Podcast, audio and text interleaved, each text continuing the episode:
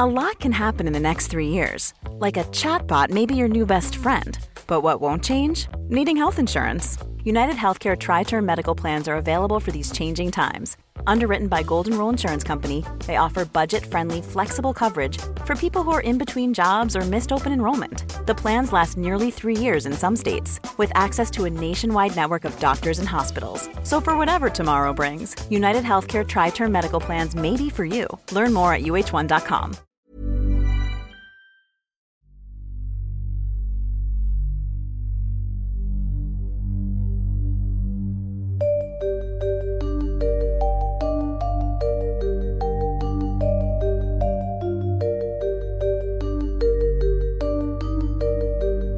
This is Intercepted.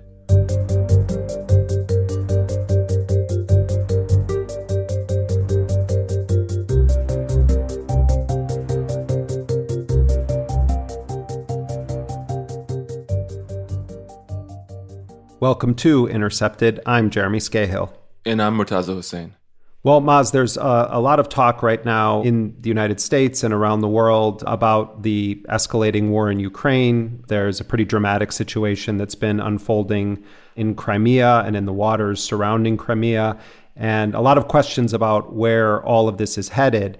In the US media, uh, for the first time in a long, long time, there was discussion of munitions called cluster bombs. And the reason that this was being talked about is because the Biden administration uh, very publicly acknowledged that it was going to be giving, and in fact has started to give, Ukraine a fresh batch of cluster bombs. And these are really, really devastating, indiscriminate weapons. They're essentially flying landmines that are dropped down over large areas and they scatter into tiny bomblets. And, um, you know, I, as a young reporter, Maz, um, in 1999, I was in uh, what was then called Yugoslavia, uh, but at the time it was just Serbia and Montenegro. But I was in Serbia when the United States was leading a 78 day bombing campaign against Serbia. This this was what was uh, referred to at the time as the Kosovo War, and the NATO bombing wasn't just happening in Kosovo, which at the time was a southern province of Serbia, but was happening throughout uh, Serbia and parts of Montenegro.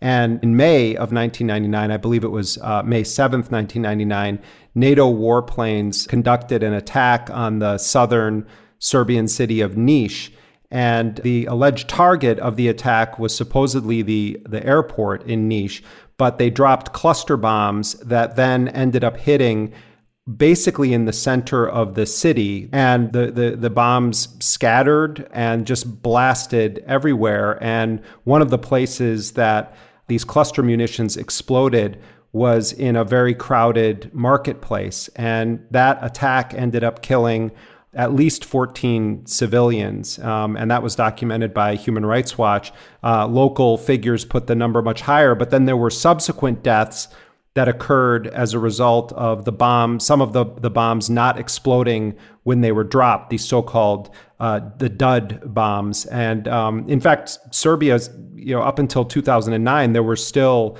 cluster munitions that were being recovered from various parts of the country. But when I went there, and I, I had never really seen the aftermath of a missile attack, and you know, I had just started doing international reporting. And you could see when you when we walked to the marketplace some days after this bombing had happened, it, it was it was something kind of shocking because you see it almost looked like uh, like a fossil in the concrete because uh, when the when the bombs hit and the charge on it hit, it almost it like spidered out, and it was as it was as though concrete was actually Play-Doh in terms of the of the scatter marks that it made.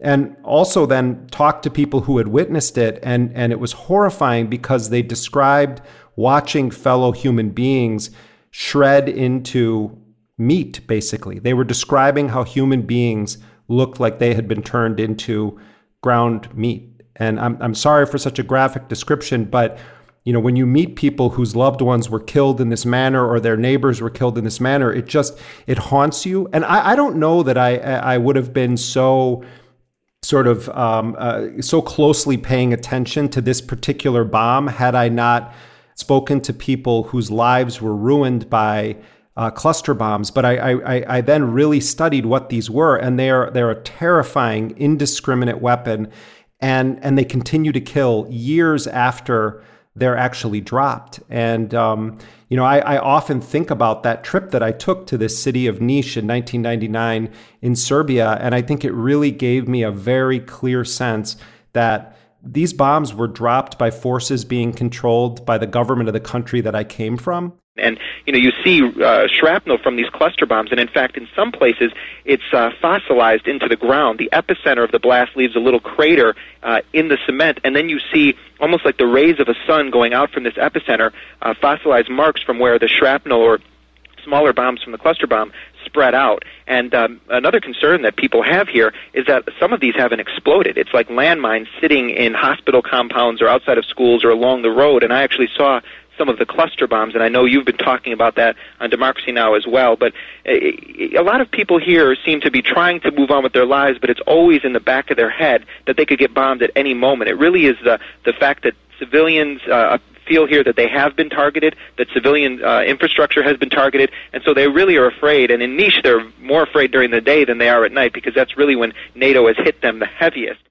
You know, some years after this uh, 1999 attack, I had a chance to confront the man who was the supreme allied commander of the NATO forces during that war, and that was the U.S. General Wesley Clark. He was running for for the Democratic nomination for president in 2004, and I uh, caught, I chased him in New Hampshire, and then I questioned him about a number of uh, very very terrible attacks that had taken place against civilians, and Clark admitted to me that yes, and when I said, you know, you used depleted uranium, you used cluster bombs, and he said to me, sure did. And then I asked him directly about the cluster bombing of the Niš marketplace. And what about the bombing of the Niš marketplace with cluster bombs? Well, shredding human beings. It was terrible. But you know, um, in that instance, if we've got the same incident, there was a cluster bomb that opened prematurely. It was an accident. And every one of these incidents was fully investigated. Um, all of the material from the Yugoslav government was given to the International Criminal Tribunal. Plus, as the NATO commander, I made a full report to the International Criminal Tribunal. And it was all investigated. The pilots who did it, nobody could have felt worse than the pilots who did it. And I, and I got a letter from a man in Serbia who said, you killed my granddaughter on the schoolyard at Niš. I know how he must have felt. And I felt so helpless about it. And every night, when I before I let those bombs go, I prayed that we wouldn't kill innocent people. But unfortunately, when you're at war, terrible things happen, even when you don't want to.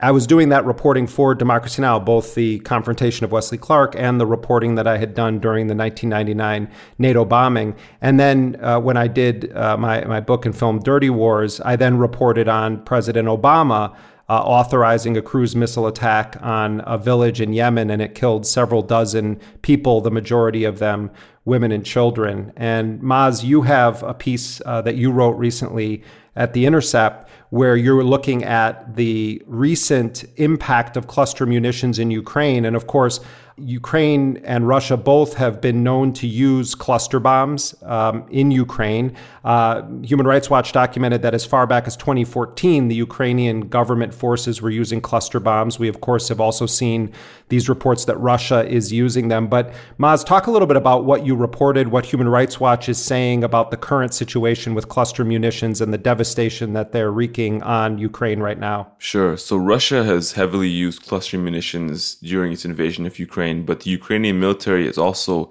employed them in territories where Russia controls.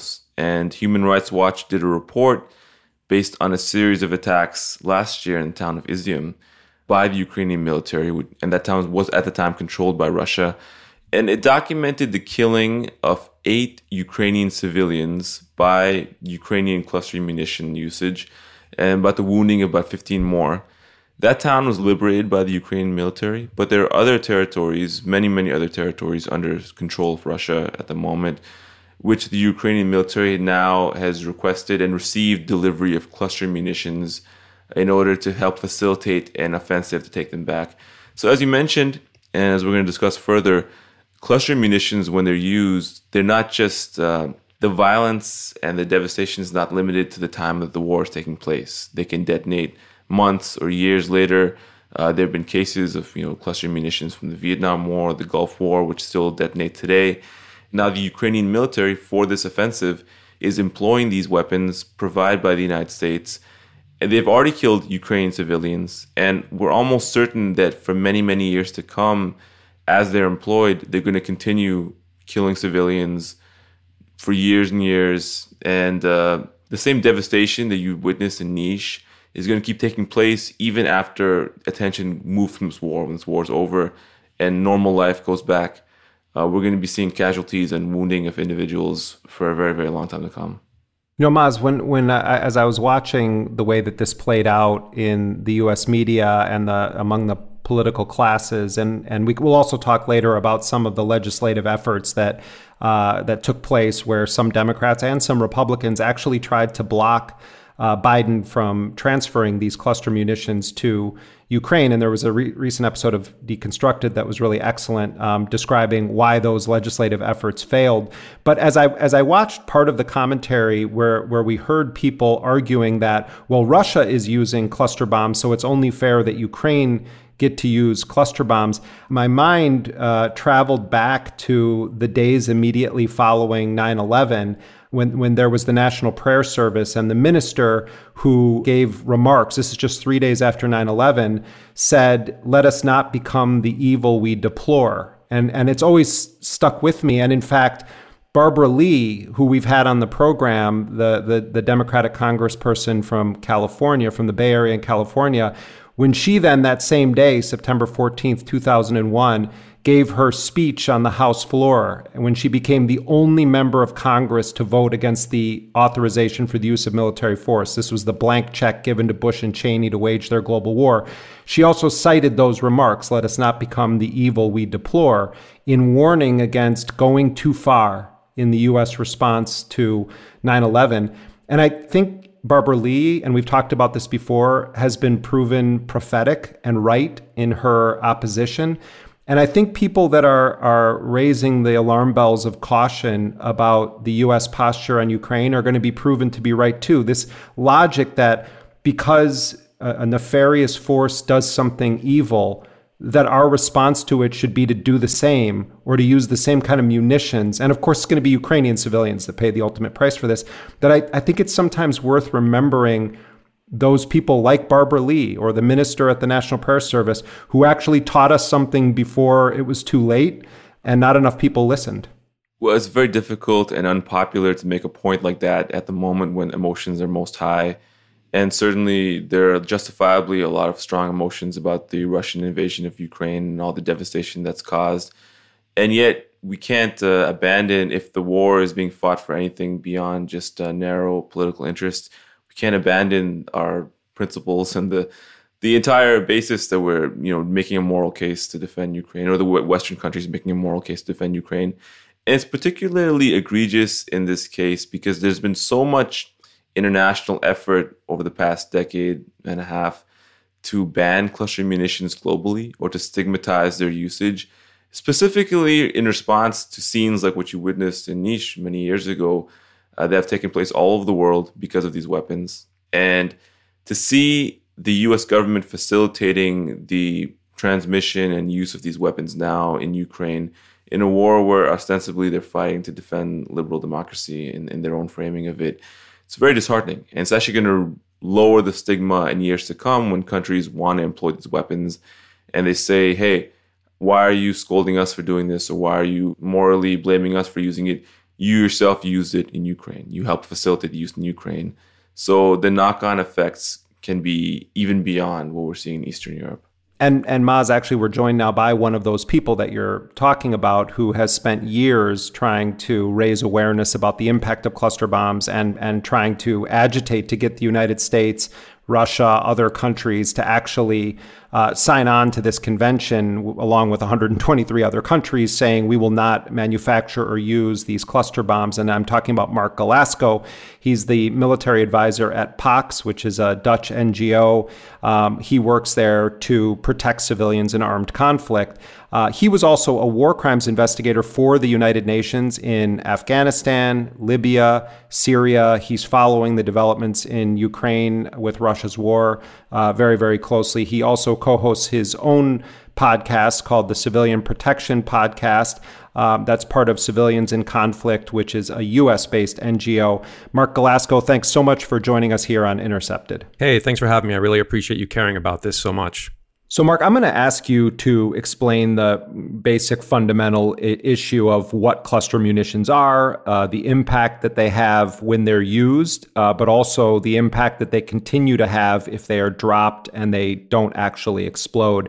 But first, I just wanted to get your reaction to the position that the Biden White House has taken here. Um, a lot of the social media commentary and uh, commentary from people who are supportive of transferring the cluster munitions to Ukraine um, basically boils down to whatever weapons Ukraine needs to fight off this illegal invasion, we should give them. And when you get to a more granular level, people will say, well, Russia is using these also, so it's only fair that Ukraine be able to use them as well. But the Biden White House has has come out with a defense of transferring these cluster munitions to Ukraine. So, first of all, just your response to what Biden personally has been saying and the position of the administration.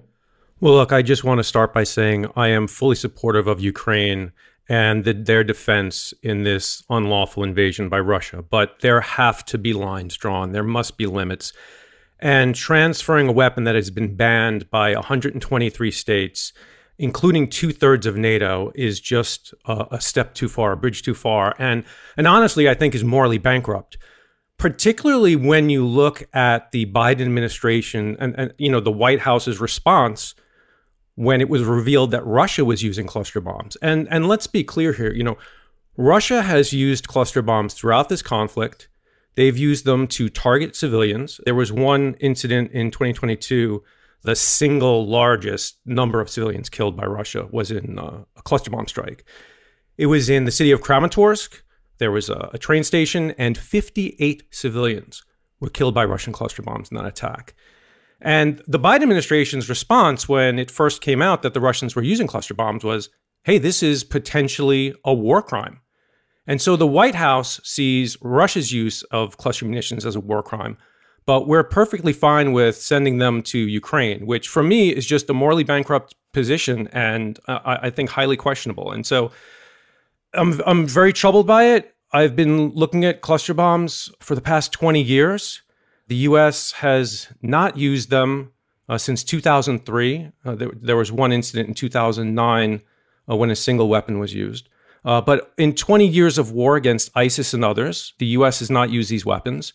And so I'm I'm shocked and and really incredibly dismayed, particularly with a, a Democratic president, which has been so supportive of the different uh, weapon bans uh, and and no use, and and so I'm just uh, very upset, as you can tell.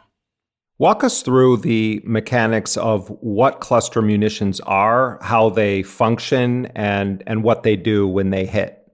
So a cluster munition, or as as many people call them, a cluster bomb, uh, is basically a large carrier, right? It's a it's a big bomb, so it can be an artillery shell, it can be a rocket, or it can be an aerial bomb dropped by a plane. And so you know it's kind of this mother bomb, and when it goes over the target, it opens up, and it releases anywhere from dozens to hundreds of smaller bombs, and and these are called either bomblets or submunitions by the military. They they pretty much use that interchangeably. And the idea here is that it gives the military a reach and an economy of force. Right? So you're using one bomb to drop many, many bombs. And and that's great. You know, from the military's perspective, that's that gives them an ability to to reach out and drop a lot of munitions in a single strike. So they don't have to send many aircraft or, or many munitions over, and it's a lot cheaper and easier. And what the military likes about them is also what's problematic about them, right? So they cover a very large area. This is a saturation weapon, right? This is not a precision weapon like we see, you know, a bomb going into a into a window, for example, or taking a tank out uh, directly. You're covering about a football field with, you know, potentially hundreds of these small bombs, and that's great if you've got tanks or infantry in the field that you're trying to attack. Not so great if you're using it in a populated area or near a populated area, you know, a city or a town uh, or whatnot. So you have a problem, first of all, during the attack, right? So when the strike happens and the mother bomb opens up, that, that cargo section opens up, and all of these hundreds of bombs come down. Now they may hit a tank, they may hit some infantry, but you also have a very high potential of civilian harm for them to come down and hit civilians, to hit homes, uh, etc. And so that's the first problem, right? The first problem is at the time of use. It's such a wide area of effect. The second problem is these bombs don't work very well. Okay, they they have a very high what's called dud rate or or unexploded rate. So just think about it like anything else that you go out and buy, right? You buy a television in an electronics shop and you take it home, you plug it in, TV works, super. But, you know, some of those TVs may have had some problems in the manufacturing process and and and that's why you have warranties. You plug it in, it doesn't work, you bring it back to the shop. Bombs, you're not bringing them back to the shop. And not only that, we're not talking about a, a low dud rate here. We're talking about fairly high dud rates, which leave large, large minefields on the ground. Now, when we talk about the specific munition that the US is sending, it's the M864. And, and please excuse me, all right? We're going we're gonna throw some numbers out here. And I'm to try not to be too technical, but it's important to have an understanding, a baseline of some of the technicalities here, because part of the Biden administration's argument really lies on the technical lines. So the M864 is an artillery shell. And inside the M864, you have 72 what are called DPICMs, dual purpose improved conventional munitions. Now, it's, it's dual purpose because it has both an anti armor and an anti personnel capability, right? So it's got a shape charge in it that will blow through about two and a half inches of armor. And then when the munition explodes, you're, you're sending out fragments out to about 50 feet. So they're, they're, they're lethal to about 50 feet. And inside the M864 are these 72 DPICMs. And you have two types, the M42 and the M46.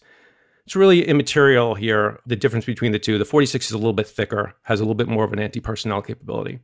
But when the weapon is fired, there are a number of steps that must happen for it to operate correctly. All right, so the, the carrier munition opens up, the base slides off, the 72 a small D-sized battery bomblets come out, and they have these nylon ribbon stabilizers on them. And the nylon ribbon spins, and that's going to do two things, right? One, it's going to stabilize your munition so it hits at the right angle, because if they hit at anything more than a 45 degree angle, they won't explode. But also, when the ribbon spins, it arms the bomb. And if that ribbon gets caught up, doesn't spin correctly, etc., the, the, the bomb won't, won't operate correctly. And then they also get caught in trees and in vegetation, et cetera. So you've got you've got a problem with that. But that process of arming the munition and getting it to finally activate is highly problematic because many of those steps sometimes don't happen. The bombs hit each other in the air and then they fail. And the failure rate, according to the White House, is 2.35%. The problem with that is that's just bullshit.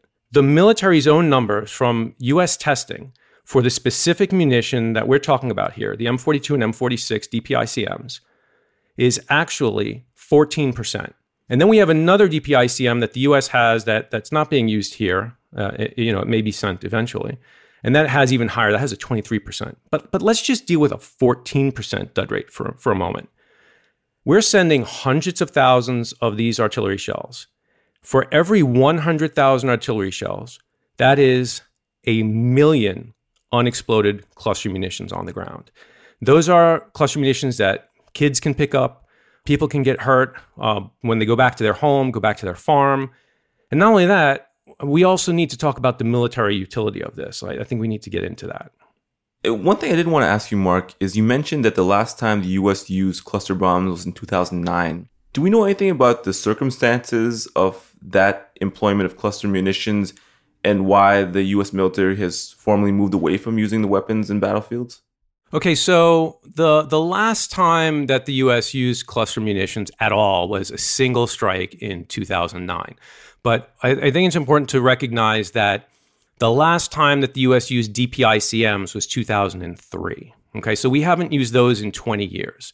And when we used DPICMs, that was an extreme use. So When we look back at the Iraq invasion in 2003, in the Iraq invasion, the US used about 2 million DPICMs. All right. So, and when you look at a 14% dud rate, that, that's a lot of, of unexploded bombs on the ground. In the first Gulf War in 1991, we actually used 13 million. So, an extraordinarily high number of unexploded weapons on the ground. There was a single cluster strike in 2009 in Yemen uh, that was recorded. There was an investigation by uh, Human Rights Watch uh, into the attack. Uh, we only know that cluster munitions were used in Yemen in that single strike because of the duds that were found by by HRW researchers. Mark, can I just uh, intervene on on on that? Um, I um, in my book Dirty Wars and Film, one of the central focuses of it was this cluster bomb strike in in it was in the Yemeni village of Al Majala. It was a, a, strike that was carried out under the direction of Admiral William McRaven, who at the time was the commander of the Joint Special Operations Command. Um, and before we talk about actually what happened there, apparently Obama himself was was furious when he realized that it had killed uh, nearly three dozen women and children. The the official intelligence that had been presented to the president by JSOC was that this was an Al Qaeda training camp. And it does seem as though there were some individuals um, among the dead who had connections to Al Qaeda. But the, the majority of the people that were killed in that strike were documented to have been civilians. And, and actually, it was a Yemeni journalist named Abdullah Haider Shaya who went to that scene, and he was the individual who photographed what you were describing the uh, some of the unexploded munitions, but also some of the fragments that were there. So, researchers, initially it was Amnesty International, was able to find serial numbers on some of the weapons, and then it became indisputable that this was a U.S. strike. And what was interesting about it beyond uh, the, the, the fact that you're saying they hadn't used them from 2003 until that point was that the initial story was that Yemen, that the Yemeni government of, of Ali Abdullah Saleh, that they had actually conducted a strike against Al Qaeda and it was a great success. And only because of this Yemeni journalist and then Amnesty International and then Human Rights Watch did the world know that, in fact, the U.S. had uh, in fact, carried out this cluster bomb attack, and it was done with cruise missiles, um, which which raises an issue that you were talking about before. Cluster munitions are are quite versatile; they can be dropped from a variety of platforms. But in the case of Yemen and this village, it was about three dozen civilians who died. Um, allegations of between 11 and 14 people that the U.S. alleged were Al Qaeda, um, but it was a cruise missile attack that Obama had authorized based on intelligence from JSOC. Hey, I, I want to thank you for the clarification on that, and and it raises an important point where you know the U.S. has not transferred cluster munitions to other countries, uh, even as they've requested them. The the Saudis, for example, uh, have asked the U.S. for cluster munition transfers, and that never happened because the U.S. was so concerned with the the potential civilian harm. And so it's it's quite shocking to me that that we've put all that aside now. Mark, have you seen in recent years, have we seen the use of cluster munitions in other conflicts around the world? I know that they were rumored to be used in Israel's war uh, in Lebanon 2006 and also by Russia and Georgia. How has the use of cluster munitions looked in those conflicts in terms of civilian harm? Yeah, unfortunately, it's it's more than a rumor. It's it's a reality. We've seen widespread use of cluster munitions in both uh, the war in Lebanon by by Israel uh, in 2006. I was there and I investigated it and also by the Russians in Georgia. I was there in 2008 and found submunitions there. And uh, it wasn't just the Russians, it was also the Georgians. Uh, and the Georgians actually fired DPICMs on the Russians, and there were massive and catastrophic failures of the Georgian DPICMs, which eventually completely littered uh, parts of the Georgian countryside and never actually made it to the area where Russian forces were. And then, you know, I was for two years on the Syrian war crimes team for the United Nations and investigated just shockingly widespread use of cluster munitions by the Russians throughout Syria. And we we unfortunately now have a situation where you have these countries that are are contaminated by these munitions and civilians continue to die and die from them. I mean, in fact, you know, in both Laos and Cambodia, uh, we still see civilians being killed uh, from the duds from the Vietnam War. Uh, so these weapons are persistent. And my concern is they will continue to kill for for decades. But you're absolutely right. There has been widespread use. The Israelis fired several million uh, submunitions into Lebanon. I was in southern Lebanon in uh, 2006. And not only did I find uh, just dozens of civilian casualties at the time of use, but when I was there in, in 2006 and then later in subsequent investigations, we continued to find civilians, particularly children, you know, who see these almost as a toy-like object, you know, pick them up and play with them. So continue to see uh, Lebanese children uh, harmed by these. And, you know, it wasn't just Israel firing them into Lebanon. I mean, Hezbollah also fired uh, some submunitions into Israel. So there are parts of northern Israel that also had to deal with this. And, you know, there's just shocking number of use by the Russians in, in both Georgia and in Syria. So it, it's unfortunate. And this is partly why, you know, the world has band together and 123 nations have agreed that these weapons must be outlawed. Yeah, and you know the, the, the U.S., Russia, and Ukraine. None of those three countries um, have ratified that treaty. Um, but I'm I'm curious because we're you know we're talking from an American perspective. What is the U.S. defense mark of not signing that convention? Uh, when so many countries around the world have agreed that these are essentially flying landmines that continue to maim children across the globe when they're used. Yeah, so there had been a desire by the U.S. to uh, to to come onto the treaty when it was initially proposed, but there was a lot of discussion inside the administration, uh, particularly pushed by the U.S. military concern of Russia and China and the need to have munitions that cover wide areas uh, in case you have you know these just large numbers of, of tanks and soldiers coming into areas where uh, American uh, troops are going to combat them. And so basically, you know, this, you know, much like the argument that the US has made for not outlawing landmines based on the Ottawa Treaty banning banning landmines, which again most of the world has signed up to. You know, this concern that there's going to be some uh, some existential war somewhere that we're going to need to use these legacy munitions uh, and rely upon them. So in in Korea, for example, you know, there's this concern that so much of the Korean DMZ has been mined, and so the U.S. continues to rely on landmines there. But also that we would need to rely on cluster munitions in, in any conflict against uh, the Russians or Chinese, which really strikes me when we see the direction that the U.S. military is actually going, right, with their weapons and weapon developments, and and the replacement munitions that have been developed to replace these these uh, DPICM submunitions. You know, the U.S. has been relying on very high tech precision weapons, and cluster bombs are low tech, unguided, and also do not operate correctly, right? They don't work well. You've got 14% of them don't blow up, which is not a good thing. You may get economy of force, but you have to use so many of them that you then have contaminated area that you can't even maneuver through. And so, with the the shift in in the U.S.'s uh, production and procurement to more precision munitions, it's shocking to me that we would say no. We have to rely on on these legacy weapons that are so problematic. Uh, so that's basically what the position has been. And you know, we in the NGO community have been hoping that there would be some uh, some movement by the Biden administration in both the, the landmine ban and cluster ban. Uh, unfortunately, we haven't seen that happen. You know, recently there's been a lot of coverage of this decision to transfer cluster weapons to Ukraine, which has been very favorable to the decision.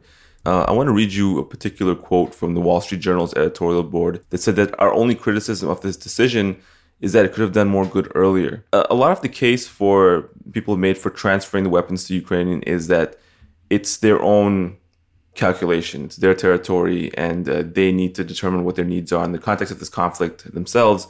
Uh, what do you say to that argument in terms of the viewed in juxtaposition with a broader campaign to ban cluster munitions globally?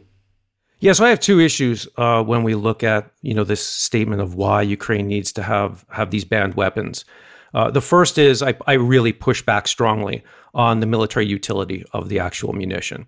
So when you look at the U.S. use of DPICM in the uh, Iraq invasion, there was an after action report put out by the 3rd Infantry Division where they wrote and actually called the specific weapon that the US is sending to Ukraine, they called it a loser. All right, a loser. This is what the US military called it. And they questioned, they wrote in it, is it a legacy of the of the Cold War? And in their after action report, they they spoke about how they they didn't want to use it because the dud rate was was so much higher than advertised, and they had problems maneuvering through it. You know, when you drop these weapons, the idea is you're going to attack the, the, the enemy, and then your forces will will fight through. Well, let's imagine now that you're Ukrainian forces and you're going to drop, you know, hundreds and, and potentially thousands, if not millions of these onto the trench lines of the Russians and then assault through them. Suddenly you have a minefield that you're going to you're going to transit through. And my concern is more Ukrainian soldiers may be killed by these munitions after they've been dropped and assault through than you kill Russian soldiers on the initial the initial attack. You know, when we look at the way that the United States Marine Corps had problems maneuvering and into different areas of Iraq because uh, there was uh, very poor communications of where the U.S. Army had used DPICMs, and if you look at uh, the Human Rights Watch report that I co-authored, it's called Off Target, and uh, that speaks about the conduct of the war in, in 2003 right it goes through the iraq invasion and, and how the us and iraqis fought and also the uk and it really speaks to some of these problems from a military point of view. And we interviewed British soldiers, for example, who told us that they felt more likely to use these submunitions uh, because they they felt that the dud rate was lower than it actually was. And then after the use, they saw it was so problematic, and so many of their forces got caught in these minefields and then had to extricate themselves. And so that's one concern, right, from a, from a military utility perspective. The other concern really goes to uh, I think, a fairly interesting article that Max Boot put out in the Washington Post. And I really appreciate Max, you know, certainly a, a conservative commentator, but a, a never Trumper for sure.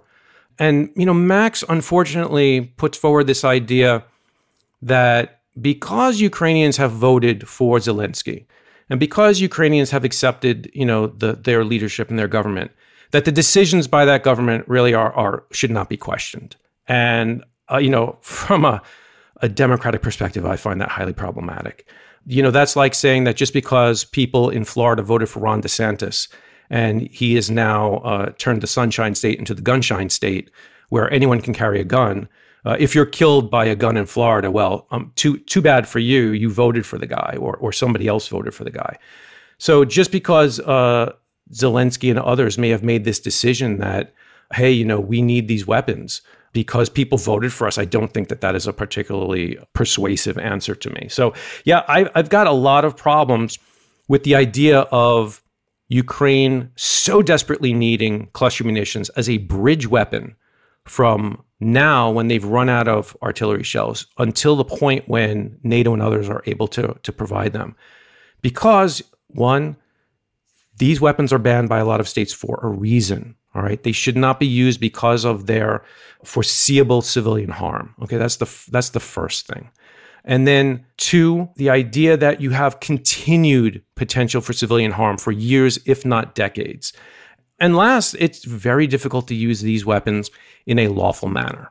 Right? According to international law, you've got a couple of principles here. You have distinction and you have proportionality. Distinction is the idea that any attack, any weapon that, that is going to be used, you have to be able to distinguish between a military object that you're targeting and civilians that may be in the area. And that's just not possible with cluster bombs, right? Because cluster bombs cover such a wide area and they're not individually targetable. So distinction goes right out the window. And then proportionality this idea that the military gain in any attack cannot be outweighed by the civilian harm. And I see that as being very, very difficult with cluster munitions because, one, at the time of use, you have so much chance for widespread civilian harm.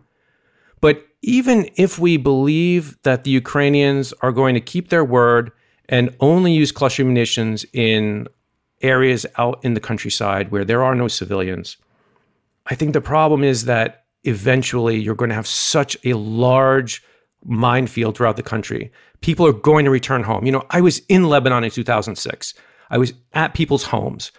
The government was not able to keep people in the north as soon as the, the ceasefire went into effect. People flowed down into the south in Lebanon immediately. They went to their homes and they were blown up by cluster bombs that were sitting there in their yards. You know, Marc, I've debated Max Boot on CNN before, and I've I've argued with him. He actually blocked me on Twitter. Yes, he's a he's a never Trumper, and I'm not going to get into an ad hominem thing at all because he's not here to defend himself. But I'll just point out he he's taken this line on many conflicts before, include, and I find it very, very problematic, um, including, you know, he's a ride or die, you know, Bush Cheney guy. And this was also the argument he was making about the Iraq war. Oh, this is part of a democratic process. It's, it's, it's as though, and, and it's not just Max Boot, this is a lot of people. It's as though, well, whatever Zelensky says or whatever Ukraine says, that we as Americans somehow have an obligation to just give them everything they ask for. Completely false we have a moral obligation, uh, not to mention civic duty, to hold our own government accountable. And regardless of, you know, I, I also think that what Russia is doing is utterly criminal. I'm entirely opposed to their invasion. And at the same time, I'm deeply disturbed by some of the domestic policies of Zelensky. And I'm extraordinarily disturbed by some of the U.S. position toward Ukraine, one of the things I've been following very closely, and I know this is an issue that you pay a lot of attention to also, uh, Marc, is Ukraine has been agitating to get tier one drones from the United States, the, the Gray Eagle and, and others. And I think that, you know, it's our job as responsible citizens to pay attention. What weapon systems is our government willing to transfer to other governments? What checks are in place to ensure that they aren't going to escalate situations to a point where we have nuclear war, or they're not going to result in decades down the line of maiming of, of women and children and civilians, other civilians from, from cluster munitions. And I, I find that argument, it seems like you do too, really, really problematic. The notion that, well, if Ukraine says that they need it, then it's our obligation and that the Ukrainians are going to be paying the price for it down the line. I think it strips us of our moral agency, particularly as Americans, to say to our government, oh, hold on a second here. Is this morally the right thing for us to do? It's not just about strategy. It's also about what is right in this world. And I, I, I think all of us have a moral obligation to pay attention to what our government is doing. Absolutely. You know, we have a, a responsibility as citizens to ensure that there are limits to what our government does. I mean, and and we haven't given the Ukrainians everything, right? You know, they they asked for no fly zones early in this conflict and the United States said no. So we have said no. The problem is that we're saying yes now and I think that that is absolutely the wrong thing to do.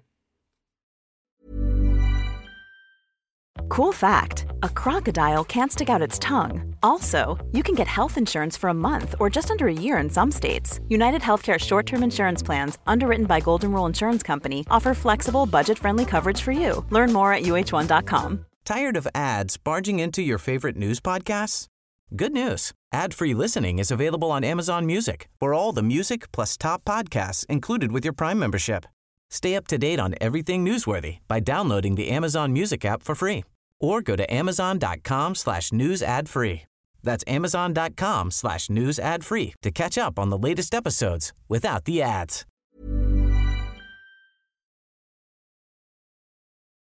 You know, Marc, I want to ask, given what you articulated in terms of the military ineffectiveness of these munitions and also, of course, the civilian harm that they've caused in many conflicts, why has their use continued to be relatively persistent over so many years? I think that the actual origins of cluster bombs, if I'm right, goes back somewhere near World War II. And you know, despite the U.S. and some other countries uh, moving away from their use, or in some cases signing the convention against them, there are still countries that we see in Ukraine today, but also uh, Saudi Arabia recently attempting to use cluster munitions. What is the continued attraction of them if they're not that useful in, in the battlefield? Yeah, so you know, cluster bombs are are, are cheap and easy and militaries like cheap and easy, right? You you can get a lot of bang for your buck. And so that idea of economy of force, sending one bomb over and having an outsized effect by by dropping hundreds of smaller bombs onto an area is something that's very appealing to militaries. And unfortunately, that thing that appeals to them has a, a human cost and, and a foreseeable civilian harm. And we see continued use by a lot of just uh, problematic actors, right? When we look at the countries that have been employing cluster bombs, you know, we're we're we're talking about those that are continuing to engage in conduct that is potentially unlawful, right? We're looking at, at Israel in Lebanon in 06. We're looking at the Russians in multiple conflicts in, in Georgia and throughout the conflict in Syria, right? We're, we're, we're looking at, at Saudi Arabia in their conflict in, in Yemen. And that's, I don't think that's a, a group that the United States wants to or, or should be, uh, be proud to be lumped into in, in, in every case, uh, uh, particularly with the widespread Russian use. And because we really haven't used these since 2003, yes, uh, obviously the, the incident in, in Yemen, the use by the US, they're highly problematic. But that single use aside, you know, 20 years of no use by the United States, when the US has been involved in 20 years of war in Iraq, in Afghanistan, fighting against the Taliban, fighting against ISIS, if these weapons are so good, why haven't we used them in those conflicts? And so I'm deeply troubled by this. You know, I was part of the group that worked for the the cluster bomb ban. A lot of the research I did on the ground in in Iraq, in Lebanon, in Georgia, and elsewhere went on to inform the decision by states to eventually outlaw these munitions when the treaty was put forth in 2007 and then signed in, in 2008 in Oslo. And unfortunately, we then saw immediate use in, in 2008 in the war in Georgia, and then we've seen continued use by by some problematic states. And this is not the kind of thing that I want my country to be involved in anymore. Hmm. I want I want to follow up uh, with you on on something I was talking about earlier about drones and you know as as you're certainly well aware Marc you follow this as close as anyone. Russia uh, sort of fell behind many other countries in the production of its own for lack of a better term let's say tier 1 drones. China is making very very advanced drones. They're actively trying to compete with the US manufacturers of the the top tier drones that the US military and the CIA uses. But what we've seen uh, Russia doing is using uh, some combination of Turkish and Iranian drones. And the, the Iranian drones, in particular, the Shahed drones that uh, Russia's been using, they're using them in these kind of swarm or cluster attacks where you have so called kamikaze drones that have a single munition on them. And, and it's just as it sounds like that the drones are meant to actually detonate upon striking a target. And, and we've seen uh, multiple times, uh, Russia using a whole fleet of them basically to then descend on buildings. They've been used in civilian attacks, they've been used in military attacks. Ukraine does have some. Uh, robust, larger drones. They're also starting to use smaller drones. But but give us a, a sense of where you see all of this going, because I think you and I and others who were really involved with trying to raise warning bells against the proliferation of these remotely piloted aircraft and other vehicles that could be used to uh, strike without having boots on the ground, et cetera, that we're, we're really seeing the future is in front of us right now with uh, drone warfare and much smaller deadly drones. Talk, talk a bit about that. Yeah, so I look at the the conflict in Ukraine right now, and I see this very much akin to the development of aircraft in warfare and we're right now in World War One. When aircraft first started to to fly in in the First World War, they would fly over over an area, and you would see pilots dropping a hand grenade out of the aircraft onto to forces on the ground, and that eventually ramped up to airplanes carrying bombs and, and dropping them onto cities in the First World War we then moved uh, to the Second World War, where you had you know massive strategic bombing campaign against cities. You know, the Germans obviously hitting hitting London throughout the conflict, the U.S. and, and its allies hitting hitting Japan and Germany, and that just continued to advance. And now we just you know have this expectation of aircraft being used in in combat and dropping weapons. I see very much the same thing with drones, uh, where we see that we're now in this point where Ukraine is using these these kind of very small civilian kind of hobbyist drones dropping bombs uh, onto tanks one by one. Uh, the Russians are, are, are using these, you know, kamikaze drones, but we're going to we're moving to a point now where I think that that drones are going to become such a pervasive part of warfare, such an accepted, uh, which is of grave concern to me, such an accepted thing that at some point we're probably going to see drones move to to a point where not just the United States is conducting drone strikes out in out, outer area, uh, out of area conflicts. You know, where we see drones flown and and drop munitions in in conflicts, and and, and you know what's going to happen when we see uh, China, for example, uh, employ drones in some country. You know, how are we going to react to that when we have been doing that and have set the standard? Uh, so yeah, I, I see this very much as the very beginning of acceptable drone warfare, and it's only going to increase. The investment by militaries is exploding, and it's not just aerial drones. Right on the 16th of July, uh, we saw the Ukrainians use drones from the sea. Okay, so so basically ship drones uh, to attack the Kerch Bridge. We're also going to be seeing drones on the ground. You know, uh, we already have in the U.S. military on armored vehicles where the uh, machine guns on turrets are remotely operated by the by the person inside. We're soon going to be seeing remotely operated tanks and armored vehicles on the battlefield. Uh, so drones are not going to be limited just to the air.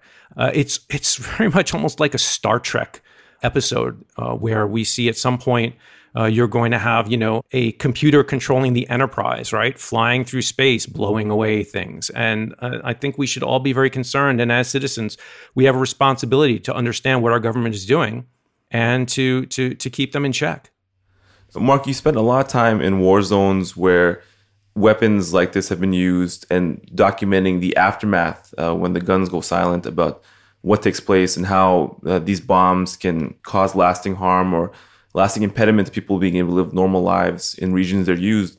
There was a Human Rights Watch report about previous use of cluster munitions in Ukraine uh, in Russian occupied regions, which were fired by the Ukrainian military and resulted in killing of some Ukrainian civilians and likewise Russian use of cluster munitions in Ukraine and how they've impacted civilians uh, very, very grievously. You know, years down the line, when the conflict ends, what are some of the dangers and some of the lasting effects that we could expect to see uh, Ukrainian civilians facing, even when the actual conflict taking place today comes to an end? There is no doubt in my mind that Ukrainian civilians are going to be killed for decades by the unexploded cluster bombs that are going to be laying on the ground uh, in different areas of Ukraine. Absolutely no doubt. We we just have to look at at at history and and how it's happened in other countries, right? When you look at the number of people in Laos and Cambodia that are still being killed today in 2023 from cluster bombs dropped during the Vietnam War, I think that should give us all pause and we should question any use of cluster bombs today and in the future and understand this is why 123 nations joined together and agreed to outlaw these weapons. This is why over two thirds of NATO has agreed to outlaw these weapons. All right. We're looking at massive fields of cluster bombs in Iraq still today from the American use during the first Gulf War in 1991 when we dropped 13 million, all right, a shocking number of weapons on the ground. You know, people people say to me, "Hey Marc, why shouldn't we transfer these weapons to the Ukrainians?" Right? Look, the Russians have used them there. Yes, the Ukrainians have used a small number of legacy bombs that they had and some that they purchased from from Turkey. But the reality is the country is already contaminated. And my response is, we don't have to contribute to that contamination. You're talking about adding millions of additional cluster bombs on the ground, millions of these de facto landmines that one, the military can come into contact with, right? The Ukrainian army could die. But two, civilians, Ukrainian civilians are going to go, they're going to walk home, they're going to, their kids are going to pick them up, they're not going to know what it is, and, and they're going to be killed. And this is going to happen for decades. This is something that, that we know will happen for decades. And so, why should the United States contribute to that contamination and create an even larger, not only civilian, but also ecological harm, right? I don't think that people consider the ecological harm as well. You've got farms that are, are not going to be not going to be able to be used. You've got water that's going to get contaminated. There's just a huge number of concerns for the use of this specific weapon. And I think this was a huge mistake by the Biden administration. And unfortunate that the president would make this decision. You know, e- echoing some of what you're saying, uh, we've we've heard uh, some Democrats and some Republicans also on Capitol Hill raising a ruckus about this very issue, albeit from their own perspectives. But there is pending legislation, amendments to the National Defense Authorization Act. One of the amendments was introduced by Representative Sara Jacobs, a Democrat from California, and Ilhan Omar, also a Democrat, but from Minnesota. And uh, in her statement, defending her uh, amendment and asking her colleagues to sign on to it, Representative Omar said, quote, if the U.S. is going to be a leader on international human rights, we must not participate in human rights abuses. We can support the people of Ukraine in their freedom struggle while also opposing violations of international law. Perhaps most notable about this is that there's been very, very little opposition to any of the Biden administration's policies on Ukraine from Democrats. Um, much of it has come from the Freedom Caucus Republicans. But, Marc, talk about the amendments that are being proposed right now, not just Jacobs and Ilhan Omar, but also from the Republicans and, and what's at the center of them. Sure. Yeah. So I, I have to give just huge kudos to Sara Jacobs and Ilhan Omar. Uh, for their leadership in holding the Biden administration to account and and really doing the due diligence of uh, a democratic society and and making sure that the wishes of the people are are followed and and we do the right thing right? That that we are a moral society. Uh, but it's there there were three amendments put forward in the National Defense Authorization Act uh, this year on cluster munitions. Uh, one was from Representative Turner from Ohio a, a Republican and that amendment was to prohibit any funds for the demilitarization of cluster munitions unless there's a replacement. And, and, let me explain what that means. So, every weapon, all right, it's not just cluster bombs, every weapon has a shelf life. And when that weapon meets the end of its shelf life, it has to be demilitarized, right? It, it has to be taken apart, recycled, and removed from the US inventory. Same thing with cluster bombs. And his amendment was that, hey, we're not going to do that, right? We're going to keep cluster bombs well past their shelf life, well past the point where they can be safely used, well past the point where you're going to have a 14% dud rate, and those dud rates are going to start to, to skyrocket because he wanted to make sure that we have a replacement for the weapon. And unfortunately, his his idea of having a replacement for the weapon is one that would have kept the munitions in perpetuity in, in the US arsenal. Uh, fortunately, though, his uh, his amendment didn't go anywhere and uh, now looks to be dead. Uh, then we had Sara Jacobs and Ilhan Omar, and theirs uh, was very simply no transfer of cluster munitions. Period. Right, just no transfer. Very simple uh, legislation. It was a one pager, and it spoke to you know the the problems of the munitions and that we would not transfer them to to any country. Unfortunately, it was getting an awful lot of support, at least unfortunately from the, the Democratic leadership perspective. Uh, I, I, think that the, the Democratic leadership was very concerned that uh, this was going to make it into the NDAA. Uh, there were about 100 plus, 140 Congress people who uh, were supporting this. And there was a real concern that this one might actually pass. The, the Senate was also very concerned with that. And so it was then decided we're, we're going to take that and roll that into a different amendment. And this had, you know, the, the Jacobs and Omar uh, amendment initially had bipartisan support. Uh, you had some of the, the Freedom Caucus uh, members like Gaetz uh, supporting it as well. So it was bipartisan. And this was why it had such, there was such concern from the leadership that President Biden was going to get a loss, right? That he was going to be told, no, you can't do this, right? You want to send this bomb, but, but Congress is saying no. And so the, the leadership decided to poison pill it. Uh, they took the amendment from Jacobs and Omar and rolled it into a separate amendment from Matt Gaetz and led by Marjorie Taylor Greene. And by giving it to Marjorie Taylor Greene, an individual who is seen as, I mean, for, forgive me, but among the most reprehensible uh, members of, of the US Congress because of her just outright racist and highly problematic anti-LGBTQ, et cetera, policies that she supports. And so by giving it to, to Greene and having her as the name on the amendment, that it would die. And they were right. And that amendment died and it did not make it into the NDAA. And so it looks as if all of this is dead. In fact, we know that the cluster munitions, the initial transfer of cluster munitions, has already happened. Uh, there were some tens of thousands of American uh, M864s already forward deployed in Europe as part of American stockpiles. And so those have already been transferred to Ukraine.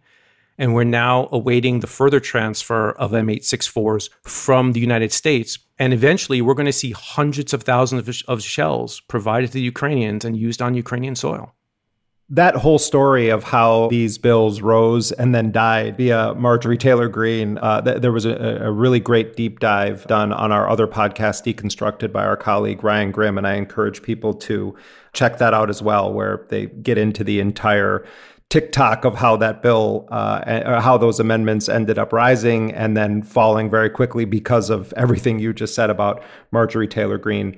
Marc Garlasco, we want to thank you so much for all of your work and your insights on drones, on cluster bombs, on basically all matters of war. And thank you so much for being with us here on Intercepted. Hey, thanks for having me. I really appreciate you being concerned about this and, and keeping it in the news. And, and, and I appreciate it.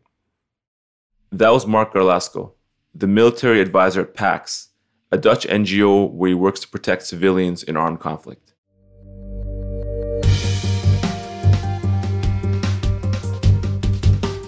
And that does it for this episode of Intercepted. Intercepted is a production of The Intercept. Jose Olivares is the lead producer. Our supervising producer is Laura Flynn.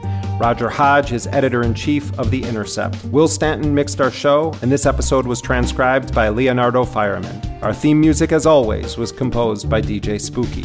If you want to support our work, you can go to theintercept.com slash join. Your donation, no matter what amount, makes a real difference. If you haven't already, please subscribe to this program. You can find Intercepted anywhere you get your podcasts, and you can leave us a rating or review. That also helps other people to find us. If you want to give us feedback of any kind, you can email us at podcasts at theintercept.com. That's podcasts at theintercept.com. Thank you so much for joining us. Until next time, I'm Jeremy Scahill. And I'm Murtaza Hussain.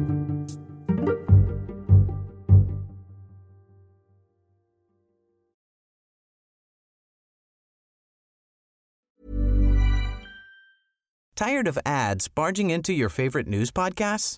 Good news. Ad-free listening is available on Amazon Music for all the music plus top podcasts included with your Prime membership.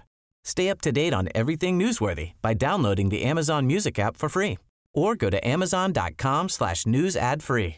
That's amazon.com slash news ad free to catch up on the latest episodes without the ads.